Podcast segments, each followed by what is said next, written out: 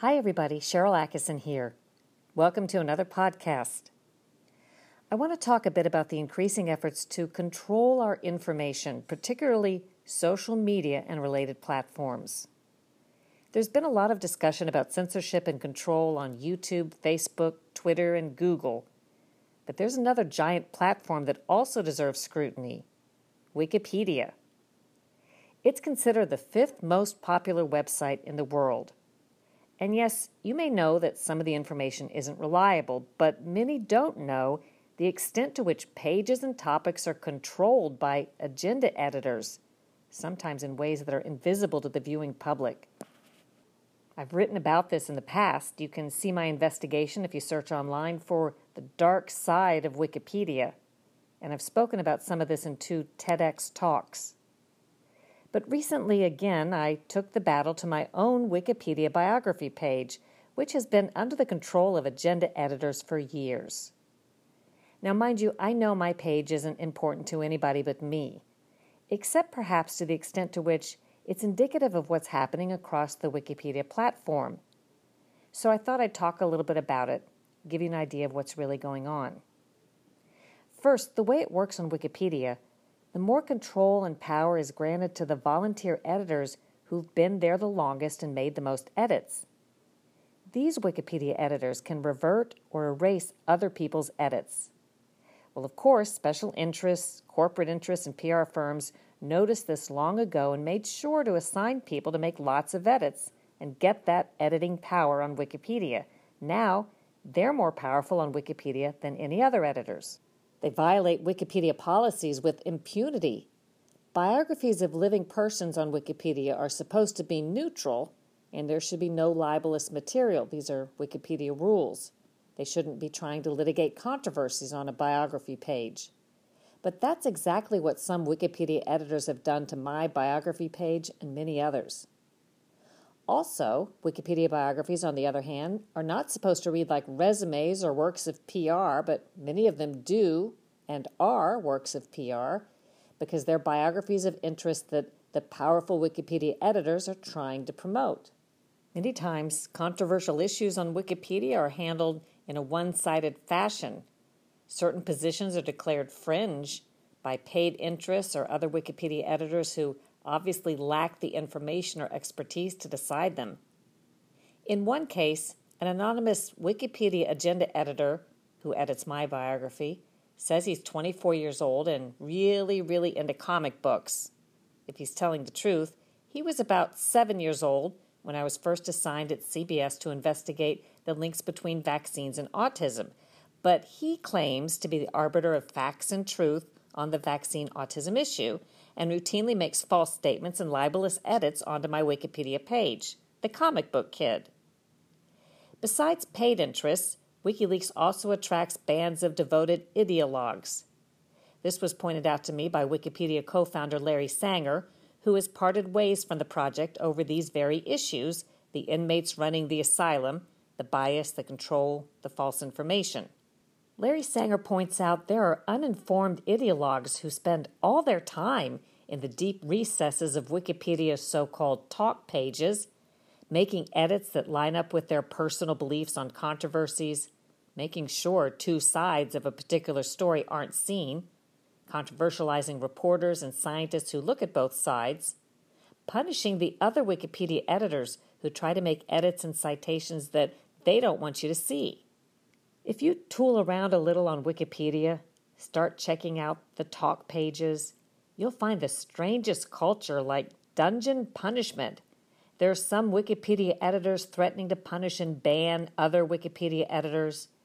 There are Wikipedia editors begging to be unbanned, promising not to misbehave again, trying to get back into good graces. It's very twisted. That's another story. Going back to my own biography page, just by way of example, those who are interested can read the commentary that Wikipedia editors are engaging in about my Wikipedia biography. You can click the tab that says Talk on my Wikipedia biography page and see the discussion. It ranges from the obviously biased to the unhinged. Honest Wikipedia editors attempt to weigh in and point out violations of Wikipedia's own policies made by other Wikipedia editors, but they're often drowned out by the nonsense that has become routine. One of the most disturbing aspects of what I call the weaponization of Wikipedia is the evidence of agenda editors seeking out the subjects they're editing to harass and attack them. As I've sought to point out Wikipedia's bias and mistakes, several Wikipedia editors have threatened to stop me, have found me on Twitter to attack me and my followers, and have taken other steps to otherwise attempt to harass or intimidate me outside the Wikipedia platform. Before it happened to me, I'd reported on other examples.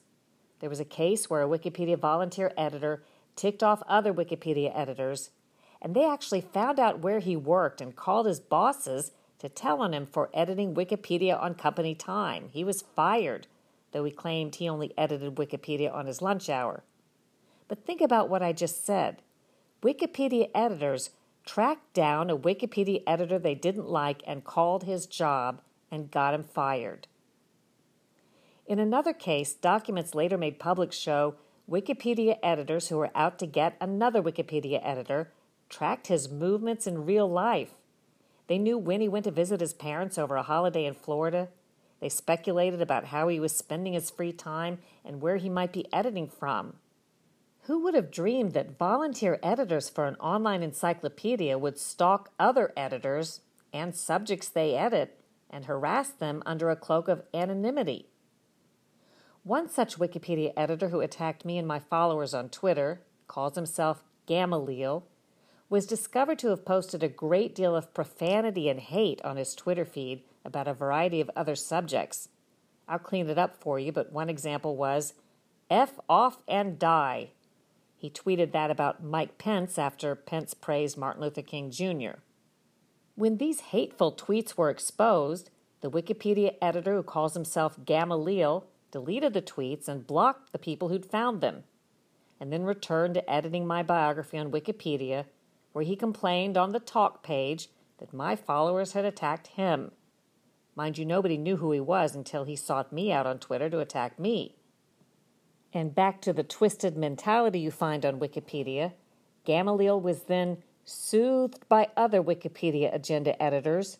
One of them gave him what amounts to a commendation in the strange underworld of Wikipedia, a badge that said he deserved it for withstanding the Twitter assault for editing Cheryl Attkisson in Wikipedia.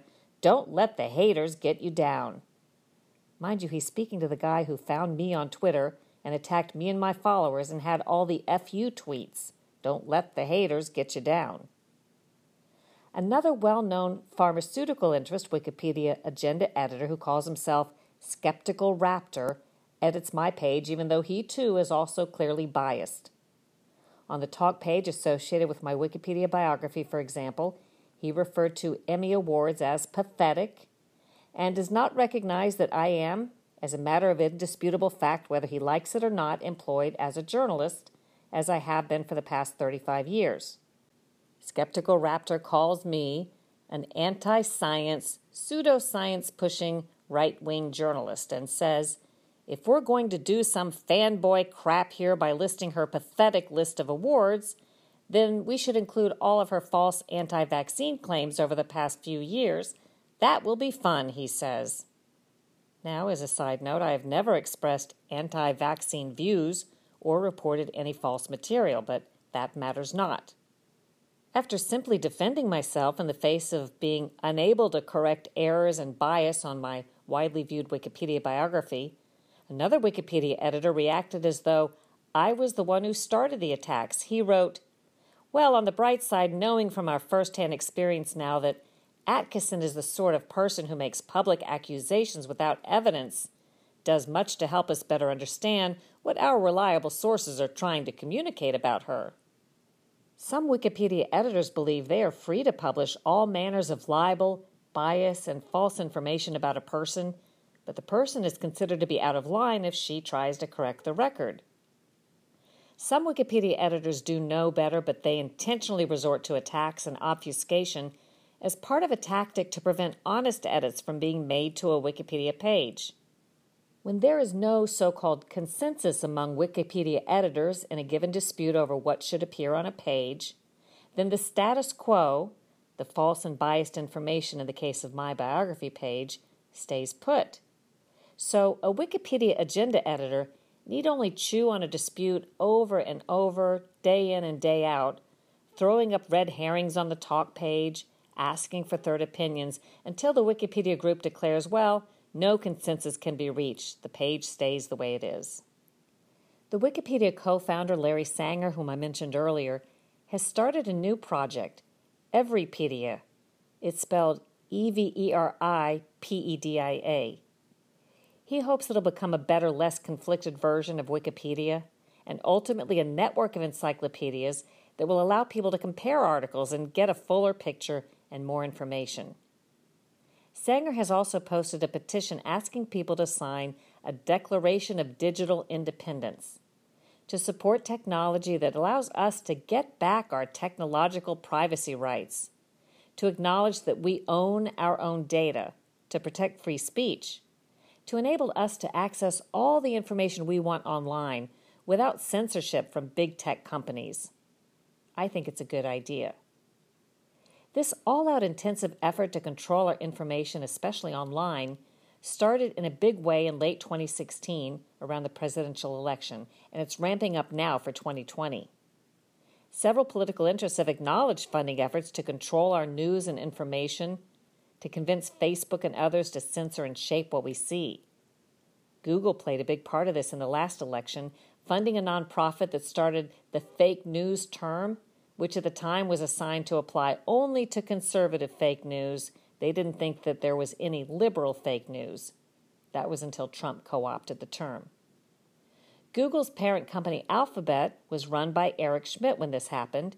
He was a devoted campaigner and follower of Hillary Clinton at the time, and Alphabet through its employees were the biggest funders of both the Bernie Sanders campaign and the Clinton campaign. Again, this is the company that owns Google. Folks, we're really getting deeper and deeper into an artificial reality where our information is being managed for us by third parties that we didn't ask to do it. It's important to expose it and to talk about it. I hope you enjoyed this podcast. Thanks for listening. Subscribe to it, pass this on to your friends, and visit SharylAttkisson.com to make comments. Make up your own mind. Do your own research. Think for yourself.